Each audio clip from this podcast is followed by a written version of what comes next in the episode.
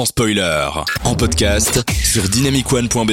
Vous écoutez sans spoiler jusqu'à 22h avec Antonin et son équipe sur Dynamic One. Bonsoir à tous, je suis ravi de vous recevoir encore une fois à 20h. Il est lundi, c'est sans spoiler, votre émission cinéma qui parle de cinéma. Ouais, c'est un petit peu logique hein, aussi, mais on, on va parler de plein de choses encore une fois ce soir. Encore un beau programme au rendez-vous avec ce soir FX et Thierry. Salut les gars, comment ça va? Salut Anto, ça va bien, merci. ah, je, vous, je, vous, je vous sens un petit peu euh, morose, je vous sens un petit Ah peu... bah pas du tout. Non? Ça va? Non, justement, maintenant on sait que les cinémas vont bientôt réouvrir. euh, C'est vrai. C'est vrai. Ça, tu, tu viens de gâcher, tu viens de gâcher mon journal de l'autre actualité. Merci. Ah. C'était Mais la il a seule. pas dit la date, il a pas dit la Ouais, date. pas dit la date. Tout va bien. Et toi Thierry, comment ça va? Bah, moi ça va bien, euh, j'ai euh, j'ai une chouette chronique, voilà, je suis content. Euh, c'est une chronique bien chaude et, euh, et je suis motivé. Voilà. Les dessous de l'autre actualité, comme d'habitude. Euh, les dessous de, les dessous. Oh, je viens de mélanger. Un nouveau concept. Featuring Antonin Non, non, euh, le- les dessous du cinéma, tu vas nous parler comme d'habitude. Exactement, euh, donc un film très très chaud. Et FX qui va nous surprendre avec un choix de film euh, euh, inattendu. Bah, un classique des années 90 euh, d'action euh, qui euh, n'est plus trop connu maintenant, mais qui a marqué son époque, Starship Troopers. Et oui. Moi, oui. Pour moi, pour moi c'est pas très inattendu. hein. Tu nous as fait Robocop, Mais justement, c'est Mais c'est continuité. par contre. Ça, je suis Ah. très content que t'en parles. C'est ça. Eh bien, en attendant de parler de ces films-là, le journal de l'autre actualité.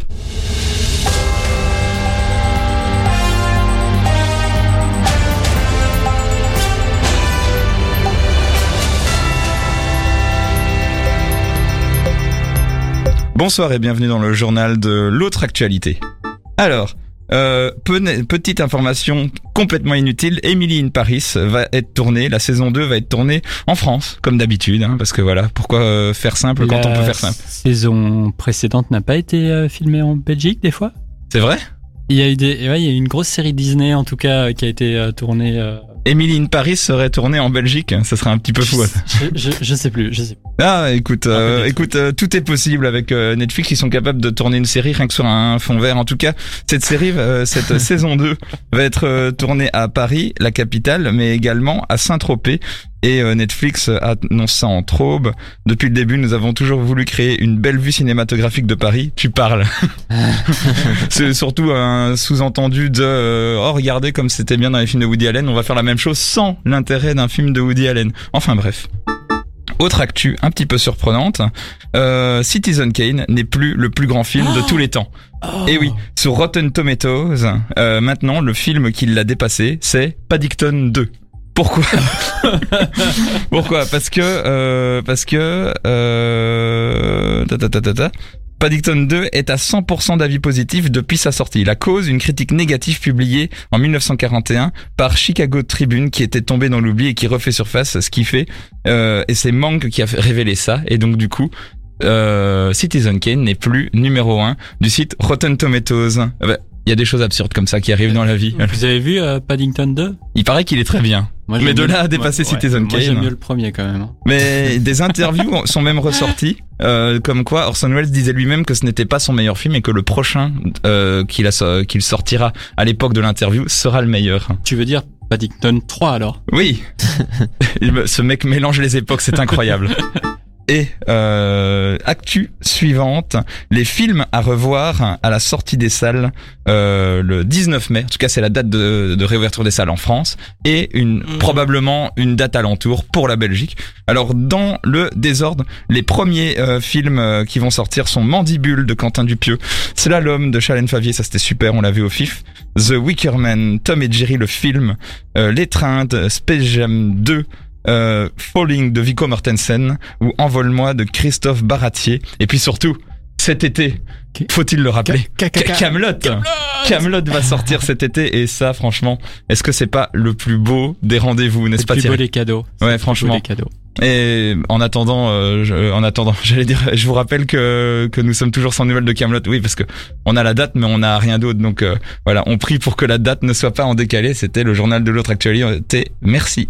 Le lundi soir, entre 20h et 22h, Dynamic One passe en mode cinéma dans Sans Spoiler. N'hésitez pas à réagir sur les réseaux sociaux, ça nous fait toujours plaisir de vous lire. Facebook, Instagram, Twitter, dynamicone.be et l'application de Dynamic One. On vous lit. Damso, dit Piloute. Il, je crois que le Damso, il est vraiment bien passé. C'est le nouvel album et moi, je kiffe ce son. Euh, N'hésitez pas à réagir. Euh, ça nous fera plaisir. Et fixe, tu vas nous parler de Starship Trooper. Tout à fait. Alors il y a quelques semaines, je vous avais parlé de l'iconique Robocop, film des années 80 réalisé par Paul Verhoeven, et reviens cette fois-ci avec le non moins culte Starship Troopers, toujours de Verhoeven. Donc, dans un monde futuriste, la Terre explore la galaxie et rencontre des civilisations extraterrestres belliqueuses, telles que les arachnides, des espèces d'insectes géants qui enverraient des météorites droit sur la Terre. Mais dans ce monde futuriste, le régime politique est musclé. Et il faut rejoindre l'armée afin de pouvoir voter, disposer d'une bourse et d'avoir tous ses droits. C'est donc dans ce contexte que nous allons rencontrer les quatre protagonistes, Johnny Rico, Dizzy Flores, Carmen Ibanez et Carl Jenkins, ayant tout juste fini leurs études et vivant à Buenos Aires, en Argentine. Mais tout le monde parle anglais, tout va bien.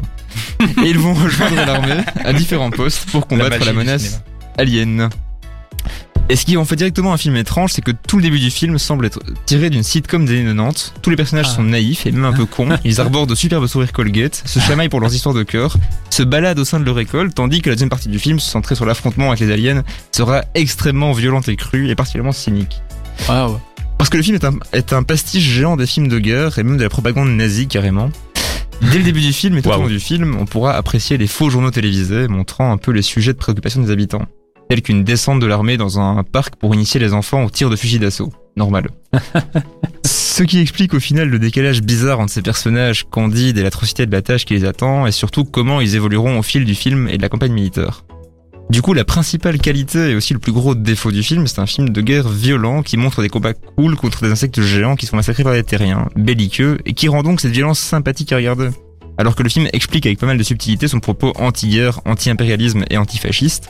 Mais la subtilité, telle qu'il a beaucoup été pris au premier degré, le film fut un échec critique et commercial à sa sortie Ah, avant d'être peu à peu réhabilité et de devenir vraiment culte. Il a eu droit d'ailleurs à quatre suites direct ou DVD, apparemment très mauvaises. Je n'ai pas essayé. et a durablement marqué et on ne t'en l'esthétique. voudra pas. Et a durablement marqué l'esthétique de la science-fiction dans la pop culture, notamment grâce à ses effets spéciaux impressionnants encore aujourd'hui, je trouve. Les insectes sont brillamment incorporés aux scènes, il en existe plusieurs types différents, et euh, aussi grâce à ces scènes d'action vraiment très efficaces euh, en tant que telles.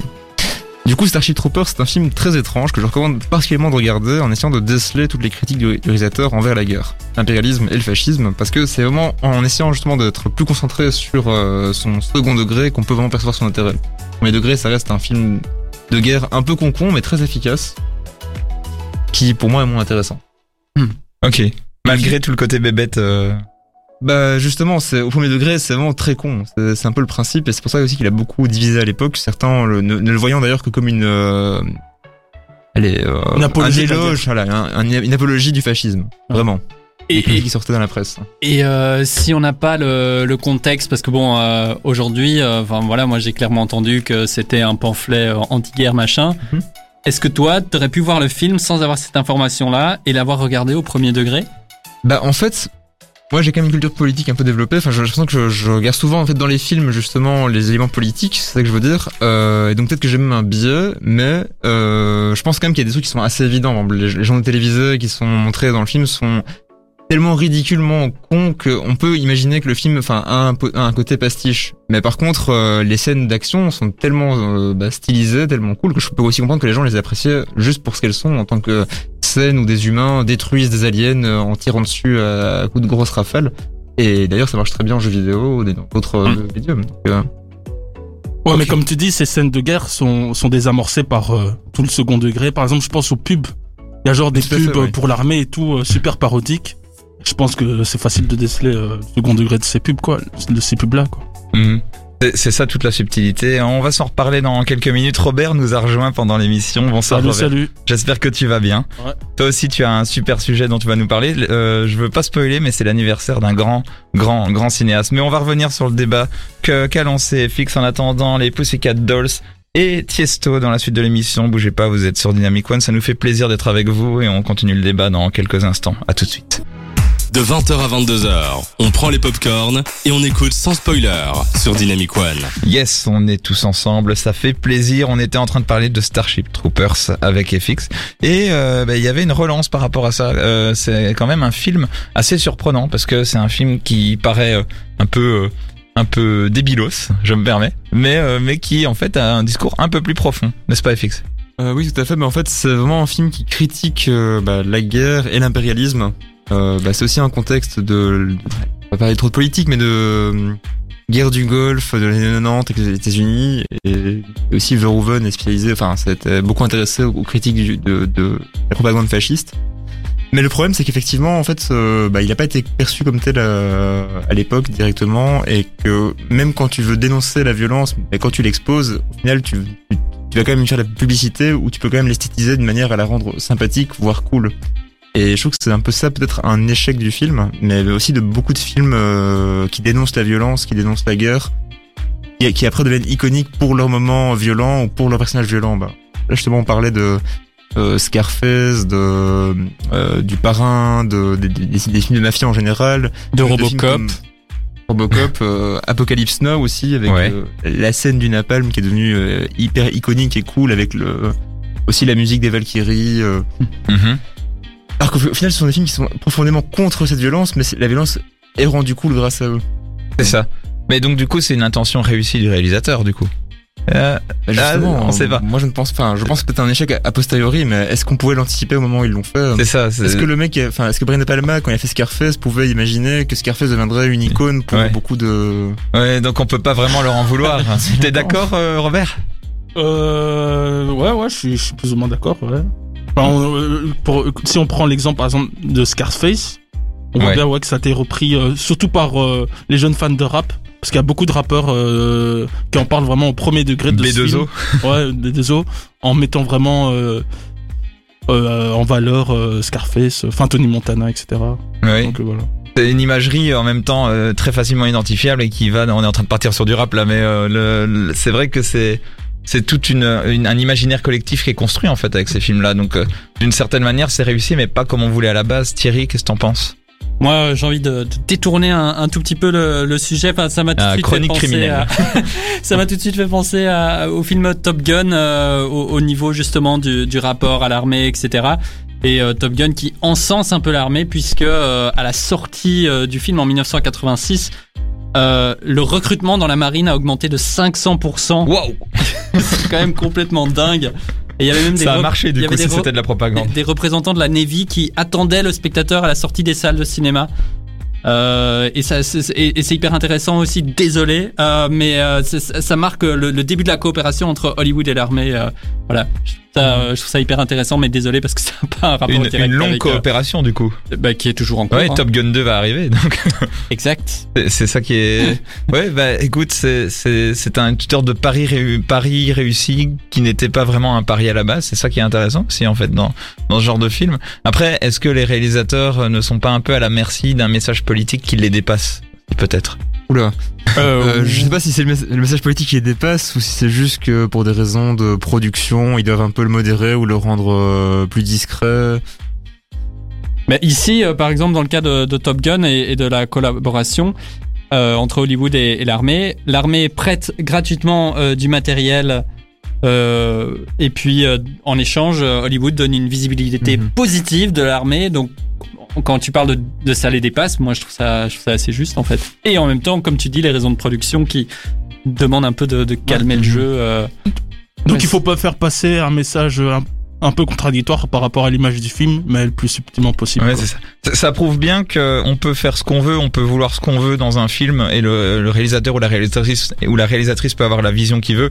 C'est c'est le public qui se l'approprie en fait au final à sa manière, ou euh, ou en tout cas le, la société. On va peut-être dire si derrière il y a une la politique qui se. Oula, je suis en train de partir Ou la postérité simplement. La postérité, oui, c'est ça. Ce que les gens retiennent au final. euh, Et c'est beau. Ça, le réalisateur peut pas, peut pas le contrôler. hein. C'est ça. Et c'est L'accueil du public, c'est. Et c'est ça qui est excitant, c'est de, de voir des films comme ça, qui, qui bons ou pas bons, et de, de voir comment est-ce qu'ils vont marquer. C'est à se demander quels films vont sortir là, à, la, à la réouverture des salles et vont devenir cultes ou pas. Très intéressant en tout cas comme débat. Merci FX d'avoir parlé de Starship Troopers. Il y a les Black Eyed Peas qui disent coucou les zouzous en commentaire. Je pense que c'est pas eux, et ce sera surtout pas eux qui passent juste après, vu que c'est Purple Disco Machine, puis après Yves, Afrojack et Icona Pop. En attendant, vous allez kiffer ce son, et puis après vous allez revenir, car euh, Thierry un petit truc à vous dire pour les dessous du cinéma. Vous êtes dans Sans Spoiler sur Dynamic One. Merci d'être avec nous. On se retrouve dans quelques minutes. À tout de suite. Le lundi soir, entre 20h et 22h, Dynamic One passe en mode cinéma dans Sans Spoiler. Ça fait plaisir d'être avec vous ce soir. Vous pouvez toujours réagir sur les réseaux sociaux dynamicone.be, euh, Facebook, Instagram et Twitter et l'application de Dynamic One. La défense qui dit rendez l'argent Hollywood, il a fallu payer la Navy pour l'utilisation de certains bâtiments. Ok, on va vous le rendre. Et Mika qui dit faites l'amour et pas la guerre l'équipe. Merci à toi. Peace à vous. Et Thierry, c'est le moment, c'est l'instant. C'est le moment des dessous Ah oui, du attendez. cinéma. Attention, action. Les dessous mm, du cinéma. Ouh. ah, oh. Ah. Alors, enfin, aujourd'hui, je vais donc vous parler du film dont j'aurais dû vous parler euh, il y a quelques semaines, hein, qui est donc le film Les Chaudasses, euh, qui est un film qui a été... Oula Attends, Marty, il faut absolument que je prévienne tout le monde d'un film à éviter Ah, Papy Boomer Mais vous n'étiez pas mort dans l'émission de la semaine dernière Putain, sérieux Non, mon bon Antonin, grâce à une statuette magique en forme de Satan, je suis revenu à la vie et fumer ne m'intéresse plus. Mais maintenant, j'aime manger les cerveaux. Ce qui m'est arrivé est exactement aussi original et crédible que ce qui se passe dans Burying the Ex, la comédie horrifique de Joe Dante de 2014.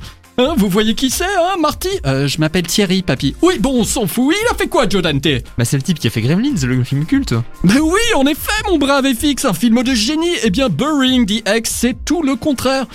Même si on retrouve des tas de clins d'œil au genre du fantastique, on est dans une comédie romantique ultra prévisible, pas vraiment drôle, et euh, qui passe aussi bien qu'une purée à la cantine de ma maison de retraite. hein. Ça remplit l'estomac, ça colle pas au dentier, mais pour le reste, ça n'a aucune saveur.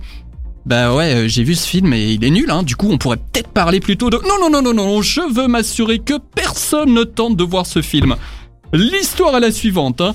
Alors, Max, un fan de films d'horreur, travaillant dans un magasin thématique, est en couple avec Evelyn, une écolo. Papy, tu m'empêcheras pas de parler du film Les Chaudasses et... Oui, c'est le mot, Marty. Evelyn est une écolo chaudasse et chieuse. Des caractéristiques de personnages qui font vraiment rêver. Et c'est parce qu'elle est bien euh, roulée, c'est c'est comme ça qu'on dit aujourd'hui? Et qu'elle sollicite souvent la braguette magique de Max qu'il reste avec. Le truc c'est que comme Max est un peu concon et peureux, il se rend pas con compte que ça va jamais marcher avant qu'il n'emménage avec elle dans son appart à lui. Euh, dis papy, tu vas revenir toutes les semaines comme ça pour maintenir... Oh, tais-toi Marty À ce moment-là, c'est le drame. Evelyne retire les posters d'horreur de Max, repeint l'appart en verre écolo et accroche plein de poubelles en plastique au mur parce que parce que pourquoi pas après tout Et surtout ce faisant, elle abîme les posters rares de Max. Son trop, Max décide de la quitter mais 5 minutes avant son discours de rupture, elle se fait écraser par un bus. Quelques plans plus tard, Max a digéré la nouvelle et commence à sortir avec Olivia, une nana fan d'horreur comme lui, dont les caractéristiques principales sont d'être canon et un peu coconne. Ces deux-là sont faits l'un pour l'autre, c'est alors que... Evelyn revient à la vie en zombie parce qu'un jour avec Max, il s'était dit qu'il serait Ensemble pour toujours. devant une statuette de Satan qui traînait là et qui fait des vœux mais pas en version chouette. Son objectif est maintenant de faire de Max un zombie. S'ensuit alors une avalanche de blagues zombies pas drôles du tout, telles que la blague du vomi, la blague wow ton maquillage gothique est vraiment réaliste, la blague bisou bave, etc. On a un peu de gore rigolo aussi et tous les codes du genre de la comédie romantique ultra lisse sont présents, tels que le confident, à qui Max explique le scénario, euh, pardon, à qui Max exprime ses pensées, les quiproquos, les mensonges maladroits. Par contre, il manque cruellement la scène de confrontation entre Max et les deux nanas. Ah bah, euh, c'est c'est ce qu'on appelle une scène obligatoire. Hein. C'est la scène qu'on anticipe dès le début de l'histoire. Hein, c'est comme si l'auteur nous avait fait une promesse. Oui, oui, si tu veux, Marty. Tout au long du film, Max en sort de justesse de cacher à Olivia qu'Evelyn est revenue à la vie et qu'ils habitent à nouveau ensemble. À un moment, avec tous ces quiproquos, On se dit qu'on va certainement avoir la rencontre entre Evelyn Zombie et Olivia et que Max devra courageusement choisir son camp, hein, ce qui semblait tout l'objectif de son personnage. Eh bien, cette scène n'aura jamais lieu, ce qui est extrêmement frustrant. Euh, j'ai tout de même regardé jusqu'au bout, un peu comme euh, un, un zombie, sans doute parce qu'Olivia était vraiment bonne comédienne, euh, bonne comédienne, et que non, en fait, c'est tout. Une zomcom à éviter, donc préférez Warm Bodies, qui raconte l'histoire d'amour entre un zombie et une vivante, ou la très drôle comédie d'action Zombieland avec un casting de dingue. Sur ce, je vous laisse, les amis. Marty, tu peux parler de ton film Eh bien, Les Chaudasses, c'est des- donc un film... Euh, euh, désolé Thierry, on n'a plus le temps euh, pour ta chronique. C'était vraiment en Ah. tout cas merci euh, merci en tout cas euh, Papy Boomer pour cette chronique, elle était vraiment super bien. Merci Thierry, hein, tout est toujours excellent dans, Ouais. dans ce genre d'émission, franchement. Ouais. Ah. Euh, allez, bref. Euh, Ed Sheeran et Selena Gomez dans la suite de l'émission et surtout Robert qui va nous parler d'un grand réalisateur juste après. On vous dit pas c'est qui mais franchement restez, ça vaut vraiment le coup. Vous êtes sur sans spoiler. À tout de suite. De 20h à 22h, on prend les popcorns et on écoute sans spoiler sur Dynamic One. Mais quel popcorn parce qu'avec le Covid on peut plus. Enfin bref, euh, vous êtes dans sans spoiler sur Dynamic One. In love with Papy Boomer. Est-ce que je peux avoir son WhatsApp? Oh t'inquiète euh, Mariska. Tu est-ce que tu crois Thierry qu'on peut refiler le numéro Non, non, je veux plus qu'il vienne, je veux plus entendre parler de lui, hors de question. Mais enfin tout le monde l'adore. Ouais, ouais, c'est ça, ouais. Il va me prendre ma place. hein. On va pas lutter. Il- de toute façon il s'imposera de lui-même. Vous verrez bien. Mm, mm. Euh, salut. Comment tu vas? Salut, salut. Salut Robert. Tu vas nous parler d'un grand réalisateur, mais je te laisse spoiler à ma place. Ouais. Donc, euh, il y a deux jours, John Woo, mon Oh. réalisateur euh, hongkongais préféré et un pilier du cinéma d'action mondial, a fêté ses 75 ans. Mhm. Euh, donc, pour l'occasion, je vais un peu parler euh, de son cinéma à travers ses quatre films les plus emblématiques. Euh, on commence par Volte-Face, un film Ah, américain Un avec euh. John Travolta et euh, Nicolas Cage, qu'il a, réali- qu'il a réalisé pendant sa carrière à Hollywood, où il a notamment euh, aussi réalisé Mission Impossible 2, le moins bon de la saga d'ailleurs. Donc, pour en revenir à Volte-Face, c'est pour moi son meilleur film de cette époque hollywoodienne. Euh, de loin, car malgré qu'il ait euh, tourné pour un gros studio, son style visuel n'a pas trop euh, été édulcoré par rapport à ses films euh, hongkongais. Et puis le film va au bout de son pitch complètement what the fuck. C'est une bonne porte d'entrée à John Woo pour un public occidental qui n'est Mhm. pas euh, familier euh, au cinéma asiatique. Mhm. Ensuite, euh, il y a euh, À toute épreuve avec son acteur fétiche euh, Chow Yun-fat, qui est un des euh, meilleurs films d'action de tous les temps pour moi. L'enchaînement quasi ininterrompu. Objectivement. Ouais, objectivement. L'enchaînement quasi interrompu de fusillades magnifiquement euh, chorégraphié et fou. Du grand divertissement bien bourrin et over the top. La troisième œuvre euh, qui a marqué sa filmographie est The Killer, un film un peu miroir euh, de à toute épreuve, euh, car Sean Fat y est toujours en tête d'affiche, et c'est un peu son pendant poétique et mélancolique, l'orientant plus euh, vers euh, le polar euh, melvillien que euh, vers euh, l'actionneur décélébré. Oh. Par contre, faut adhérer euh, à la mièvrerie, le jeu excessif typique des acteurs hongkongais et l'humour euh, un peu particulier, inhérent au cinéma de John Woo, et aussi au cinéma asiatique en général en fait. Non mais du Melville avec de l'humour, tu m'as vendu le truc là. Ouais, mais le polar euh, mel- melvillien, plus par rapport aux personnages, aux caractérisations des personnages qu'à l'ambiance. L'ambiance est quand même moins... Non mais ça me suffit.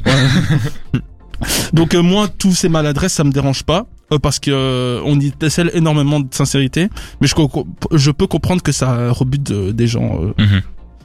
Et on finit avec euh, une balle dans la tête, qui est un peu le Apocalypse Now de Euh, le film. hein. le film, hein, ouais. qui est un peu l'Apocalypse Now euh, de John Woo, euh, car le film se passe pendant la guerre du Vietnam. Il y a tous ces thèmes euh, de prédilection, amitié, trahison, code de l'honneur, et la fin est juste traumatisante. Ouh. En bien, en mal? Euh, mais j'ai pas envie de spoiler parce que j'allais commencer à, à le détailler cette fin. Non, non. Euh, non. On, on va s'arrêter. Ah là. mais écoute, là il y a, Suspense. il y a, y du temps, il y a du temps d'avoir un volte-face, euh, volte-face, Ouais, face-off. Hein. C'est évidemment son film plus connu, hein, je pense. Ouais. hein.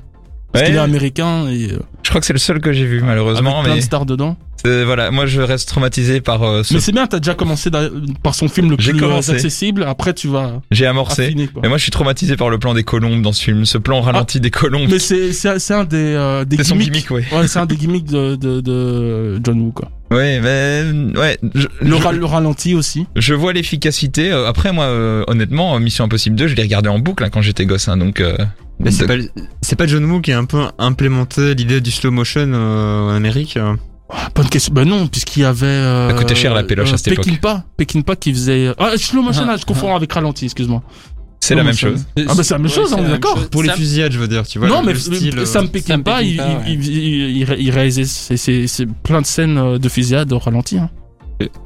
Réalisateur de western, ça, Sam Peckinpah. Ouais, ouais, Sam Peckinpah, ouais. En- ouais, globalement, ouais. Ok, bah écoute, euh, pêle-mêle quelques idées qui pourront. Donc voici quatre donner. films euh, Tu à peux voir. rappeler les titres du- juste, du coup Donc, euh, d'abord, commencer par le film américain qui s'appelle Volte-Face avec John Travolta et Nicolas Cage.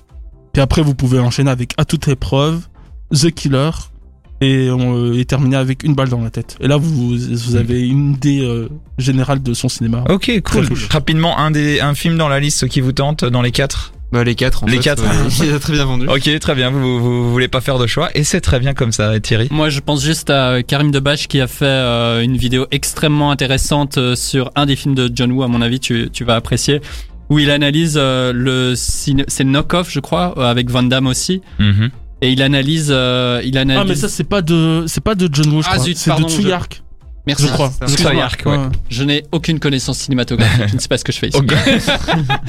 ok, bah tu peux t'en aller, on engage Papy Boomer la semaine prochaine. Excellent. Merci en tout cas Robert pour cette petite chronique Anne-Marie et Yael Naïm dans la suite. Et puis on va se terminer par un petit jeu très rapide. Restez parce que vous pouvez jouer aussi dans l'émission. Vous écoutez sans spoiler jusqu'à 22h avec Antonin et son équipe sur Dynamic One. Toujours un plaisir d'être avec vous dans son spoiler sur Dynamic One pour débattre. Et quel débat Euh, Robert, tu vas nous proposer quelque chose de très intéressant, il me semble. Bah, donc, euh, juste avant la pub, je vous ai parlé de John Woo. Et euh, sa carrière américaine via le film Volte-Face. Donc je vous propose comme débat de parler un peu des- de ces réalisateurs étrangers qui ont fait une carrière courte ou longue aux États-Unis. Ok. Donc euh, si vous avez des idées. Ok. euh, on cogite, on cogite. Il faut trouver un réalisateur qui a bien marché à Hollywood. Non, peut-être pas spécialement bien marché, mais un, un- un- un réalisateur étranger que vous appréciez Qu'on apprécie. vu. Et qui est parti là-bas et qui a eu une belle carrière. Non, une carrière, euh, Une car- qu'elle soit mauvaise ou pas. Qui- Eh ben, euh, ceux qui ont fait Bad Boys 3. Euh, Ah oui. J'allais dire, ou, ou qui sont juste partis en voyage en fait. Ouais. Ouais, voilà, voilà, voilà. Ils ont juste visité la. Ben, mes parents. non mais euh, tu Bad Boys 3 donc euh, Bilal et Adil. Oui, par exemple. Bon, alors euh, là, c'est un peu le début, mais euh, enfin, pour avoir un peu suivi euh, l'évolution de leur cinéma, je crois qu'ils y ont complètement leur place et euh, je pense qu'ils vont nous surprendre euh, avec euh, leur prochain projet. À mon avis. En plus, c'est un- Bad Boys 3, c'était- c'était c'était vraiment sympa. Tu l'as vu Bad toi Boys Moi, j'ai for vu, c'était Life. sympa. Ouais. ça- Franchement, tu c'était fais en un plus pa- de- c'était au- presque au même niveau que les deux premiers, je trouve. tu fais un pari sur l'avenir en fait. Ouais, et puis sinon, moi, je pense à Jackie Chan. Oh. Alors on aime, on n'aime pas, Acteur, mais euh, il ouais. faut quand même dire que euh, il a quand même fait une sacrée carrière à. Hollywood. Il a vraiment joué sur euh, les, les, les deux continents en fait, et ça c'est quand même assez classe quoi. Je Ok. surkiffe euh, Rush Hour, c'est un de mes films d'enfance. C'est vrai, c'est vrai. Alors Euh, moi je pensais forcément à Paul Verhoeven parce que du coup on parlait juste avant. Ah, le mec, un- tiens, il tiens, se tiens. mouille pas quoi. un Néerlandais qui est allé aux États-Unis qui a réussi. Et je pense aussi à un autre. euh, Je ne Ok. plus, je vous laisse. Il y a un Ah autre, oui, il y a euh, euh, le réalisateur belge de Café Bullhead. Schoonart Ah non. N- Non, ça c'est l'acteur. Ouais. J'ai oublié son nom. Mais en tout cas, le, ré- réalisateur qui a fait ce chef-d'œuvre qui est Ah. Bullhead là, le, le film flamand, Ah, euh, il a réalisé un film sympathique avec Tom euh, Hardy, un polar américain. tu, tu parles de, de Michael et Roskam. Non, celui-là c'est l'acteur qui a Non, joué non, dans non, Bullhead. non, non, non, Michael et Roskam, celui qui a. Roskam, oui, c'est ça, c'est Roskam. Ah, c'est Roskam, c'est ça Ouais, c'est Roskam. Ah bah, tu viens- et- eh ben- le nom de l'acteur euh, qui, qui joue C'est Schooner. C'est Mathieu Schooner. Bien vu, bien vu, L'émission que- où on s'y connaît en cinéma. Oui, le mec là-bas. Non, non, mais je, je, je pense que j'aurais dit Roskam aussi comme toi. Euh, je, mais non, mais après, j'ai pas encore vu les films de sa carrière américaine, mais j'aime beaucoup les films qu'il fait en Ouais, il général. a fait qu'un seul film pour l'instant, je crois. Il y a, il y a Mais qui aussi était vraiment pas mal avec Tom Hardy. euh. Van Groningen aussi, qui, qui, Ah. qui a fait un film dont Théo a parlé la semaine dernière. Euh, donc, euh, ouais, il y a plusieurs réalisateurs belges qui s'exportent là-bas. Euh, euh, euh, On parle de quel réalisateur là? Van Groningen, Il a fait quoi comme film? Il a fait le film avec Steve Carell euh, aux États-Unis Ah, ok, qui est oui, je sur. Netflix. Et moi, je, ce serait plus un. Je vais pas parler d'un d'un réalisateur parce que j'ai pas d'idée. Voilà, je suis un mauvais animateur. Mais je dirais plus un réalisateur que j'ai envie de m'intéresser à sa carrière américaine parce que je me suis intéressé au réalisateur récemment, tout simplement. C'est euh, euh, le réalisateur d'Ascenseur pour l'échafaud. Qui est euh... oh merde je viens de l'oublier excellent Mais c'est Euh, un vieux film, ça. ah oui le ré- Ascenseur pour l'échafaud c'est d'ailleurs son premier Avec la film musique de Miles Davis. avec le- la, la musique de Miles Davis Ah ouais, Louis Mal. Louis, oui, Louis Malle, Ah, voilà. Merci, tu viens de me sauver la vie. Louis Malle qui a eu une Ah carrière quoi, américaine et j'ai vu sa carrière française. 50, ça. J'ai vu sa carrière française. Mm. Euh, il a eu ensuite une carrière américaine et puis il est revenu en France. et J'ai vu les deux périodes françaises et j'aimerais bien ça m'intéresser à sa carrière américaine parce Mm. que c'est un réalisateur assez éclectique et qui a en même temps beaucoup de personnalité. C'est un réalisateur français assez méconnu. Donc voilà, moi je dirais Louis Malle du coup pour répondre à ta question. Et très bonne question d'ailleurs. En tout cas, Robert, on va terminer? Oui. Hitchcock. Voilà. Ah ouais, c'est vrai. facile, c'est un britannique. Ok, Ah, on le, euh, fin de l'émission. il a dit, il a dit euh, ce qu'il fallait. Mic drop. On va terminer par un petit jeu très rapide. Une seule question. Et je vous laisse 30 secondes pour réfléchir. Et le meilleur, ce sera celui qui a... Bravo Thierry. En gros, c'est un, c'est un jeu d'enchères. En gros, qui peut me dire le plus de films avec... Donc vous, vous, vous me citez pas les films, là vous me dites juste euh, le nombre de films que vous pourriez dire Hmm. en, euh, comme un pari. Combien de films vous pourriez me dire dans lequel il y a un jeu dedans Quoi je, ne pré- un je ne jeu, précise, je ne précise pas. Je vous laisse euh, gérer cette question. Enfin, je dis ça comme ça, mais je suis pas sûr de tous les faire, mais ouais, 5 peut-être. 5, Allez, Ouais. 6. 6, Les 7. 7. ok, c'est Ça commence à partir. en Mais euh, le truc, c'est que on peut dire dès qu'ils ont déjà été dit ou pas? Comment Non, ça en fait, il- Ah non, non, non, qui mais répond. c'est celui qui dit le plus grand chiffre Ah, c'est qui qui s'engage. Voilà. Ah bah super. Bah 10 alors. 10, ok, Ah, on a dit. Qui va aller au bout de l'enchère? Vas-y, Robert. ça va. Ok, c'est Euh, parti. Je, je veux pas y arriver. hein. Ok, vas-y, 10. Euh, Jumanji. Ouais, oh, ça commence bien, il est bon. Euh... Euh... On peut l'aider, hein, on peut l'aider au pire s'il commence à patiner. Je pense à Karim Debache, il a fait plein de films euh, sur les jeux vidéo. Ah, les jeux vidéo. Ah oui, ben Doom. Mais je sais pas si, si, si. Ouais. Essaye de ne pas dire que des jeux vidéo pour le, la gloire de cette émission. en attendant que Robert réfléchisse, il y a Battle quelqu'un- Royale. Hein? Bat- Battle. Ouais, c'est Ah, un jeu, hein. Ouais, ça fait 3 là. Battle Ouais, bah, Royale alors, 2. Le labyrinthe. Hein. Euh, le Didier. labyrinthe. ouais. Didier, il y a un jeu, de- il y a un jeu Oui, dans. il, joue au foot. Oh Oh Ah, c'est un jeu. Ah, eh, j'ai les- j'ai- la question Ah, bah, était ouverte. La question était Alors, ouverte. à, à, à, nous, la- à nous la victoire. Ah, nous, la- Un film de foot avec Stallone. Ah et, oui, mais on va, euh, et- on va dire que des films et avec des, du là. sport en fait. Euh, Tron. Tron, oui, très ah, bien. pas mal, pas mal. Très bien.